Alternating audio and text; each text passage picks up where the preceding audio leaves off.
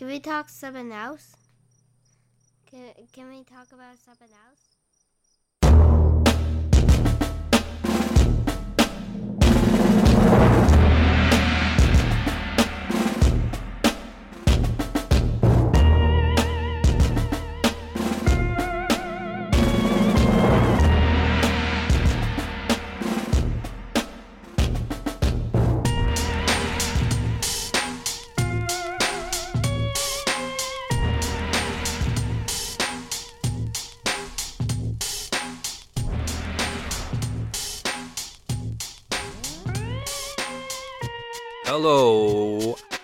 Out there. Negative energy. You can most certainly feel it. For those of us who have ever been emotionally, sexually, physically abused, you'll know that it gathers like a storm, feeding on itself until it can no longer be contained, before raining down on you in a torrent.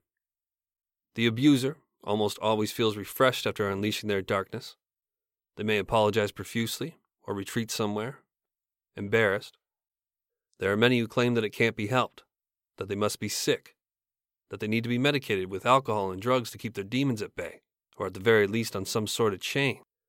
They'll claim that it's not their fault, that they have the devil in them. I, like many, have a mean streak. It's something that often surprises me. I can feel it, linking itself together when I'm exposed to a situation or a person that annoys me for whatever reason. I am usually almost helpless to allowing it to build up inside, build up until it's palpable, until my eyes grow dark, until my tongue presses painfully against the back of my teeth. I'll let it swirl within me sometimes, enjoying the sensation, like a crackhead holding that hit deep in the lungs, riding the waves of relief that smoke brings, absorbing its power, until forced to release it and start the clock that ticks back down to the weak place. There is tremendous power in the negative. It allows you to peel back, to expose yourself at a base level, to throw away the appearances and say what you really feel in the harshest of ways. I'll roll with it sometimes, enjoying its power, its promise of relief, but I'm in control. I'm using it until I hold it too long and suddenly find myself striking, exposing what's been going on inside, and it's always the same result. I'm fucking crazy. What the hell is wrong with me? And the answer I give is always the same. What the fuck is wrong with you? What the fuck is wrong with everything? I'm working on it. I'm really working on breaking down whatever the problem is rather than allowing it to build up in my mind, rather than allowing my potential victim to dig themselves deep enough under my skin for me to justify burying them. And this is all on a small level. I'm not talking about abusing my family or uppercutting a sex worker mid conversation in some no tell motel. For my part, I'm talking about a belligerent drunk at a bar or an asshole in some scorching hot line of that hellhole they call Disneyland. Disneyland. Richard Ramirez used to speak of that place. Sarcastically, mind you. Here he is after receiving the death penalty. Big deal. That's we're going with the territory. I'll see you in Disneyland. He said this from a young age, from the time that he understood that places like Disneyland weren't for kids like him, that Disneyland was some representation of having made it. If you were going to Disneyland every year, you had it together. You were chewing the cherry on top of the American dream. Ramirez felt weak, felt that this world was shit and not worth pretending that it wasn't. It didn't take long before he decided to drop the pleasantries, drop the nice guy routine, and just let rip and be as bad as he wanted to be. Why not welcome that negative energy? Why not fill yourself with it? Why not let it replace your soul? Let it seep into your veins, permeate from your pores? Why not? It's a good feeling. It's a powerful feeling to embrace that darkness. I know. But it will consume you.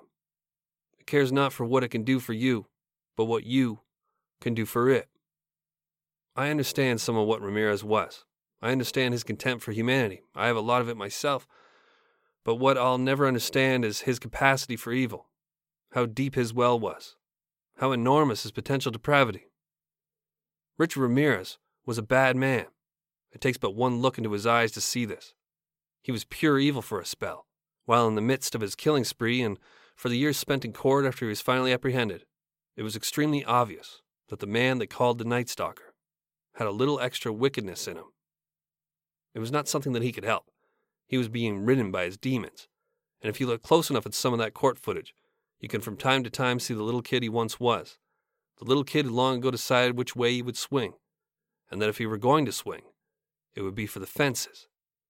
You can still see that kid in the eyes of Richard Ramirez, swirling in the depths of those black pools, blank faced and indifferent. He shrugs his shoulders, then fits to his head a Mickey Mouse cap, upon which the insignia is a pentagram. Welcome to Dark Topic. I'm your host, Jack Luna. This is episode 24 Richard Ramirez.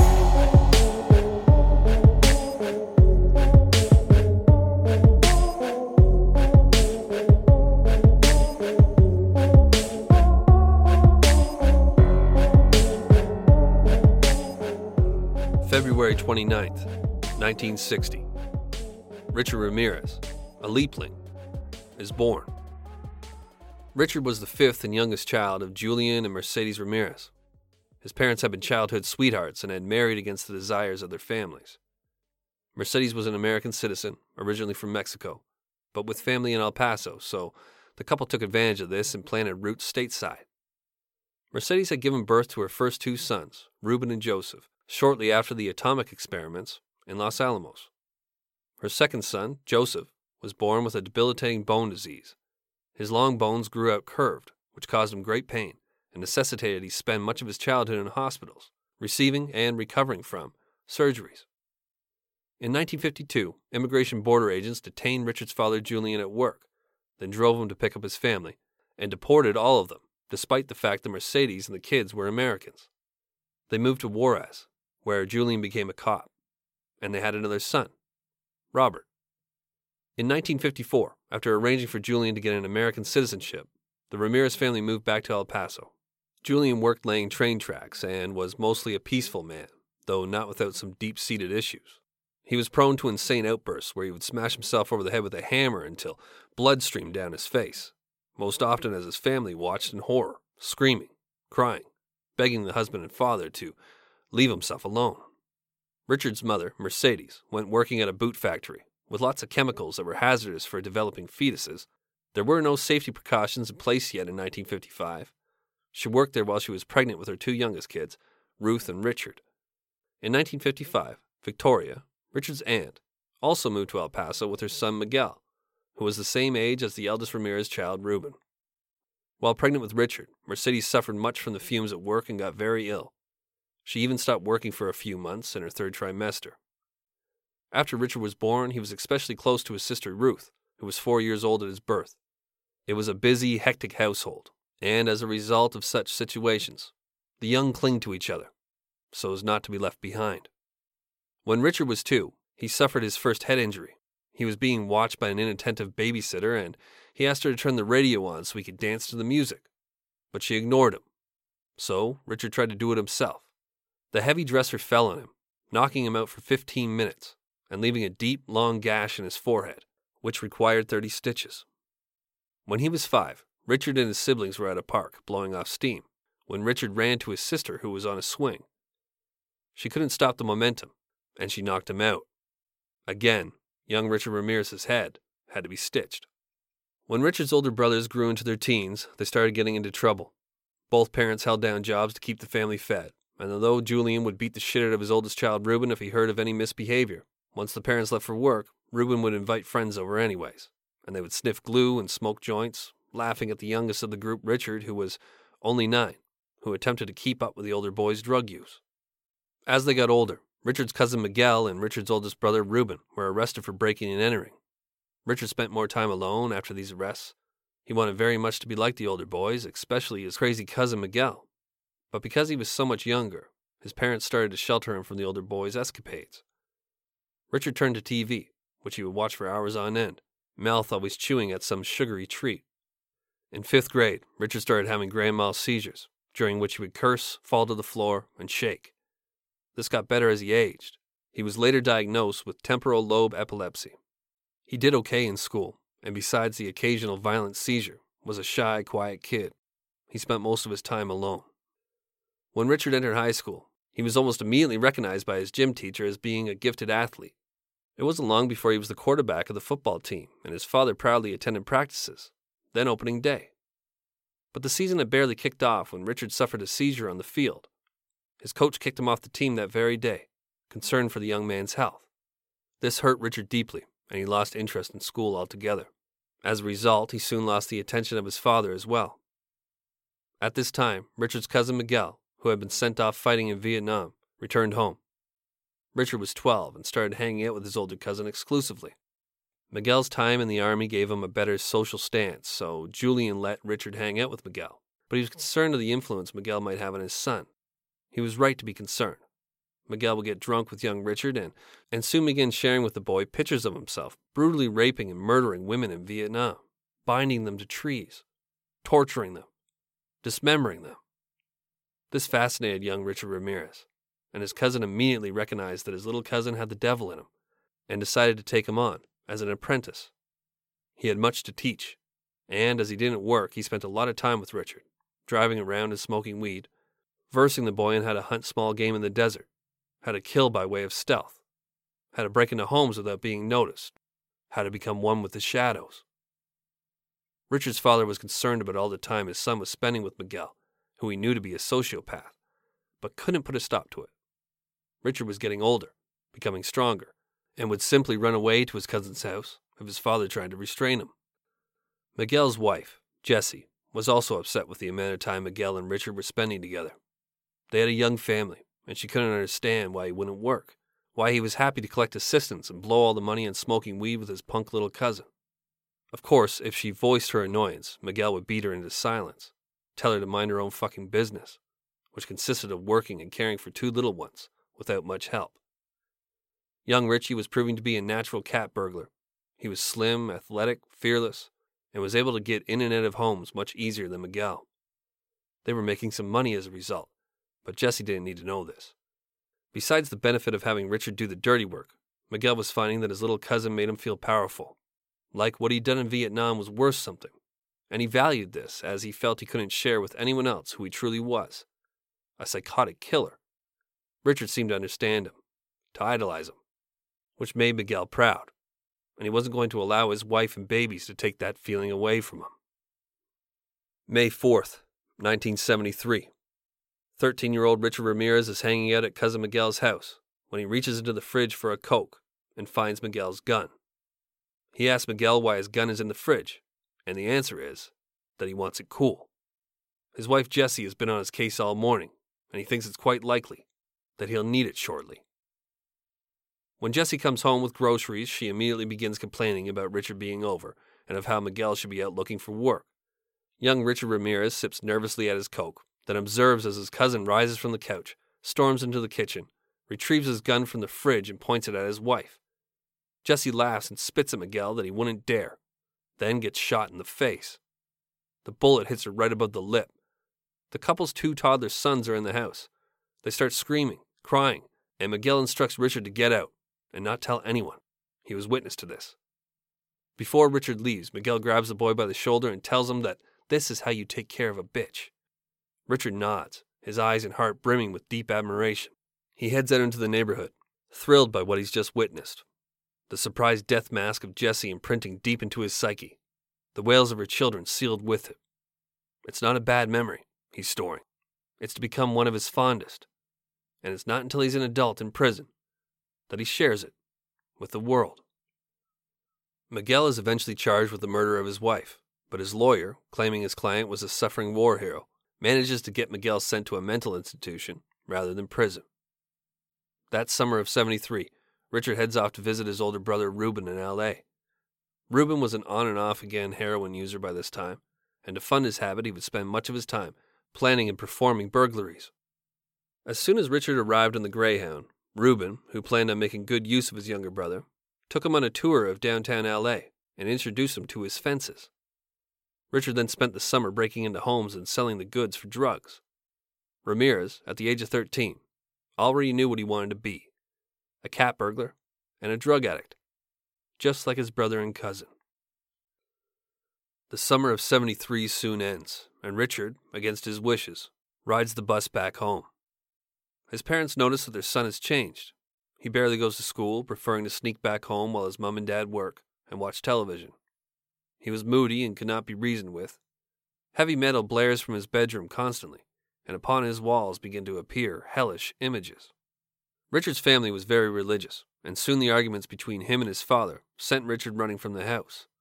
There were certainly beatings, and Richard, who had likely been molested by a school tutor, had not dealt with any of his childhood trauma in any way. Now he was entering the age of puberty.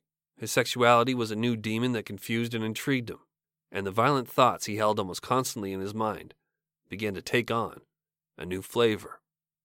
Many nights, Richard would flee his home and end up in the local graveyard, brooding, thinking deep, dark thoughts. As the sun would set, any fear he should have had became packaged as strength within him. It was all bad the crime, the drugs, the abuse, the influence. He learned to accept it all as strength. Satan was teaching him the way, he realized. All of this was just how it should be. 13 year old Richard Ramirez hugs his narrow shoulders tight and curls up between the tombstones. He sleeps like the dead.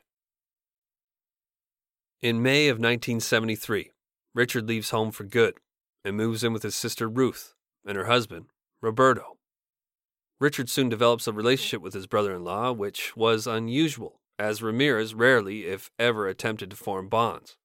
He was a proud outsider, a loner. So from Roberto, he must have sensed that there was a benefit to be gained. He maybe gleaned that Roberto was dark like himself and could teach him something, like Cousin Miguel had. If so, Richard was correct. Roberto, it turned out, was a peeping Tom a freelance hobby which Ramirez had never considered, but appealed to him now that all he could think about lately was women. They say you pick up a little bit here and there as you grow older, and you can never be quite sure what's going to stick, what's going to swing your trajectory ever so slightly and dictate your future. With Richard Ramirez, it's not too difficult to see why he ended up a horrible monster, but that's not to say that this wasn't by design. We do choose our influences, we do have some say in the way we process our experiences. Ramirez considered himself destined to be a force of evil, so he searched out any opportunity to strengthen his chances of becoming just that. There is no such thing as luck. Luck is just preparation meeting opportunity, or simply random fortune. Ramirez was preparing for a life of crime and mayhem, and in having this goal, he was drawing any and every opportunity to propel himself towards and galvanize himself for what he saw as his destiny. It's very likely that Roberto liked baseball or maybe cars as well, but somehow the conversation came about with a 13 year old boy about sneaking up to the bedroom windows of women to spy on them in the hopes of seeing them undress. I assumed this didn't just come up. I assumed that even at this young age, Ramirez possessed some magnetism, some kind of charm that easily brought out the worst in others and made them comfortable with showing off the skeletons in their closet. Eventually, Ruth kicked Roberto out for his underlying perversions, and they got divorced. But Richard continued to creep around the neighborhood and break into places while the residents were asleep. Now, rather than avoiding the areas of the house where residents might be, he began silently making his way into bedrooms, seeing how close he can get, thrilling when the occasional man or woman of the house would suddenly wake, peer around the room dumbly, then return to sleep. Ramirez, at the age of 13, was already so comfortable in the shadows that he was nearly one with the dark. He soon discovered LSD and peyote. The desert beckoned for him to visit for night hunts while tripping heavily, and in doing so, young Richard Ramirez developed more and more his personal relationship with Satan, sacrificing animals beneath the cold moon, an indescribable sense of power and acknowledgement blasting down and bathing over him as his bare feet dug into the sand. Ramirez was not a typical teenager. His peers lay safe and snug in their beds, while he slept in graveyards. There was nothing out in the night for him to fear. He began to realize that he, himself, was that thing, the source of foreboding others get when the sun goes down. He was the dark. He was the fear. Time passes in a blur, and it's not long before he's completed his youth. The silent homes of strangers, which he often found himself standing stock still within, listening to the soft breaths of a woman sleeping, the graveyards that he considered sanctuaries so many nights, and dreamt of wrapping his hands around the throats of said women. The desert and its ancient wisdoms that swept not through but around Ramirez's drug soaked and developing mind as he searched the vast open spaces for his own dark brand of truth. It was all behind him now. The development was complete. He was ready to raise hell, and the City of Angels seemed the perfect place to begin.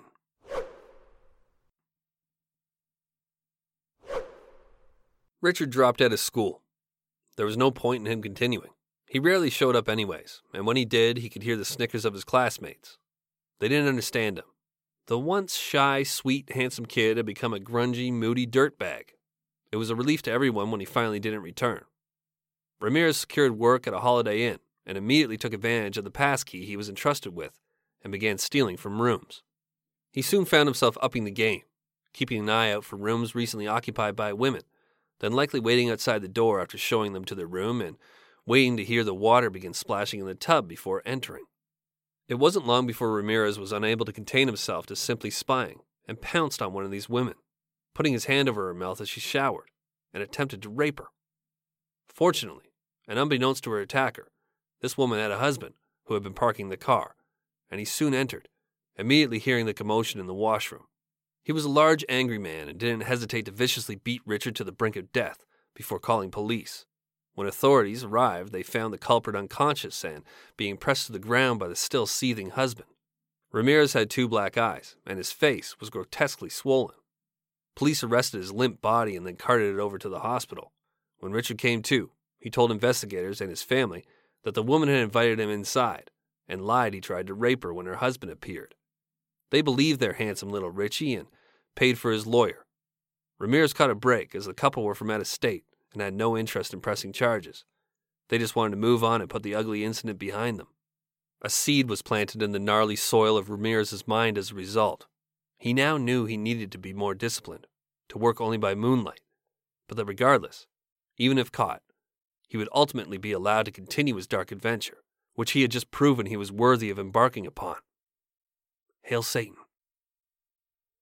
March 1978. Richard is freshly turned 18. To celebrate, he sells some stolen items and buys a bunch of weed in El Paso that he plans to sell for a tidy profit on the West Coast. It is finally time, he feels, to begin his life of mayhem. He hops on a bus with a ticket to California and is soon surrounded by his people misfits, derelicts, cretins. He no longer stands out. LA is exactly what he needs it to be, at least the areas which he chooses to frequent. Drug dealers call out as he passes, offering everything from weed to speed to heroin. Prostitutes dot almost every corner. The night is alive in this place. Fistfights break out and the police just drive on by. A homeless man shits while leaning against a lamppost and returns Richard's wide smile as he floats past. Ramirez feels elated, free, and at home for the first time in his young life. At first, he stayed with his brother Ruben and his wife Susanna, but it wasn't long before Ruben accused Richard of trying to have sex with his wife as he worked, and they fell out. Fortunately, the pavement in LA is rarely cold, and Ramirez adapted to street life instantly. He was a natural. This was his true environment. He soon developed a cocaine addiction. He was mainlining the stuff and getting more and more into Satan and heavy metal music. He stole constantly so he could support his habit. He had no interest in vanilla sex anymore. He fell in love with S&M and realized he was in defeat. Except for a relationship with a neighbor girl when he was 16, she said that he was sweet and shy. Richard never had an intimate sexual relationship. Only the sex he could get was street workers. He was kind of a loser incel, really. In 1979, Richard started living mostly in stolen cars. He drove all around LA, familiarizing himself with the nicer neighborhood and stealing stuff, always at night. He snuck in while people slept. Then, Richard discovered PCP, it was while under the influence of this angel dust that he committed his first known rape. After assisting a pretty young lesbian to score, they went back to her place to smoke. He kept making passes, even though she made it clear her lack of interest, and eventually she was forced to kick him out. Ramirez pretended to go, but instead of heading down the stairs and out of the apartment, he climbed up to the roof and waited. Then, when he felt certain that she'd gone to bed, he crept down the fire escape to her window climbed in soundlessly, and was soon on top of his prey, taking what she hadn't been willing to give. Soon after this first heinous crime, Ramirez came into possession of Anton LaVey's The Satanic Bible, and was so moved that he stole a car and drove to meet him in San Francisco. LaVey was impressed by this handsome young devil and invited Ramirez to attend a ritual in his church. During the ritual, Ramirez claimed to have felt the ice cold hand of Satan touch his heart. It scared him so much, he called his mother that night from San Francisco to ask her to pray for him. Ramirez begins practicing Satanism on his own and did not join a group. He went back to cocaine and burglary and was so lost in his own world that he stopped washing himself or changing his clothes or brushing his teeth. He ate mostly candy and fruits and had terrible teeth as a result. He went back home less and less, and when he did, he stayed in a motel. In 1983, his sister Ruth traveled to LA to collect Richard and take him back home. They knew he was abusing drugs and were concerned for his well being. Ruth found her brother holed up in his hovel, eyes ablaze from constant cocaine use. He told her all about his commitment to Satan, and that he was never going home, and that he was a thief by trade and good at his job, and to fuck off. She considered grabbing him by the arm and dragging him home, but something had changed in her little brother. Something in his eyes had died, and in its place pulsed a frightening blackness. She left, disturbed by the interaction, and relieved to be away from whatever had captured her little Richie. We'll likely never know how many Ramirez tortured, raped, and killed, but in 2009 it was discovered that he intended to take with him to the grave the details of at least one heinous murder. Ramirez's DNA was matched to evidence found decades earlier in a San Francisco apartment basement on April 10, 1984, the scene of what's been described as a ritualistic style killing. Nine year old Mei Leung was found this day, half naked, raped, and hanging from a pipe by a blouse wrapped tight around her neck. Her arms, by some reports, spread like Christ on the cross. She had been with her eight year old brother earlier in the afternoon when she'd realized a dollar was missing from her pocket. She ran off to find it, and evidently, Richard Ramirez found her first. The DNA of another man was also found in the basement, on a rag. It's not clear if this man, who would have been a juvenile at the time and has never been named, was with Ramirez when he killed the nine year old, but if so, maybe not so surprising, considering that Ramirez was himself tutored by older psychopaths to rob, rape, and kill. This unidentified and possible apprentice of the Night Stalker is currently serving a sentence for other unknown crimes. June 27th, 1984. The murder of Jenny Vincow, 79, Glassell Park, California, between Pasadena and LA. Ramirez breaks into the elderly woman's house under the cover of night after removing the screen of a window. He required money to pay a sex worker but could not find cash or valuables when rifling through Miss Vincow's bedroom. So he stood over her and stabbed her in the chest with a six inch knife. She woke up screaming, and he kept stabbing her and then slit her throat from ear to ear. After, he stayed with her dead body, stabbing it again and again while masturbating idly. Then, at around 5 a.m., he left. He ended up becoming stuck in morning traffic after his grueling night shift, and soon realized there was an LAPD cruiser sitting next to him. He was in a stolen car and covered with Jenny's blood but the cop never looked over. Ramirez tallied this up as a sign of favor from Lucifer. The elderly victim of this crime, Jenny Vincow, had been living in Brooklyn, but her son Jack moved her to LA to be closer to him. It had become a happy routine that he would visit her around lunchtime every day. On this day, he came by and brought her some chicken McNuggets as a treat. He intended to take her for a scenic ride after lunch. He noticed the missing window screen in the open door. When he entered, he found the missing screen propped in the middle of the living room, the house ransacked, and blood smears on the walls. He called out to his mother and got no answer. He walked to her bedroom to find her on the bed, covered entirely by a blanket. He removed it to find her mutilated corpse, the head nearly severed from the body. He ran out of the apartment yelling that his mother had been murdered and for someone to call the police. The first officer on the scene immediately called LAPD homicide. Detective Jesse Castillo and Mike Wynn arrived to take over the scene. They noted blood in the kitchen sink and deduced correctly the killer had washed his hands. They waited for the medical examiner's representative to arrive before the blanket was removed and bagged for evidence. They observed multiple stab wounds, including defensive wounds on her arms. Lividity was on her back. She had been wearing a blue nightgown, which was now pushed over her waist. The crotch area of her girdle had been cut off, and there was a deep stab wound to her inner thigh. Rigor mortis was present, and liver temperature revealed she had been dead between 8 and 10 hours. The body was taken to autopsy, and the rest of the crime scene crew arrived for evidence. They could find no prints by dusting inside the house, but they eventually found four on the window screen. Ramirez had made the mistake of taking off his gloves because he couldn't work the screwdriver with them on. He had yet to be caught for a crime in LA, so the fingerprints weren't matched. None of the neighbors heard or saw anything. The autopsy showed the killer was experienced in killing, the pattern of wounds to her throat explicitly proving this. What had initially looked like a single wound was, in fact, two deep cuts on either side of the windpipe, connected by a deep slash. After this murder, Ramirez became completely swept up in his drug use. He committed many small burglaries to pay for rent and drugs, and what time he didn't spend on the prowl, he spent in his room, watching MTV and listening to heavy metal. He was consumed by thoughts of sex and murder. He didn't bother showering, and his body odor was noticeable. Get some of that native. He went months without any more violence, just lots of drugs and alone time and burglaries. It occurred to him during this period that if he continued with his wild ways, then the fun would be over before he was satisfied, before the devil was pleased with him. He knew that cocaine made him inattentive and would lead to him being caught. So he quit and took up pot smoking and occasional drinking instead. Some people take vacations to clear their head. Dedicated killers like Ramirez grab a shovel and go deep into a pit, then walk back out once they strike an answer. March 17th, 1985.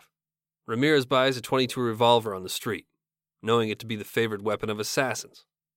A 22 is small, but at close range still deadly. Bullets are cheap, and though they often don't have the velocity to tear right through a victim, they make up for this weakness by ricocheting about inside, causing all kinds of issues. He had figured out that murder was the ultimate high, and he was planning on making it, his new insatiable habit. He soon steals a car and begins cruising for a fix, a convoluted mix of horrific music blaring full blast in his mind, though the interior of the vehicle is dead silent. Ramirez, wearing his ACDC cap, all black outfit, with eyes to match, is now completely committed to becoming one of the most evil human beings to ever walk this earth.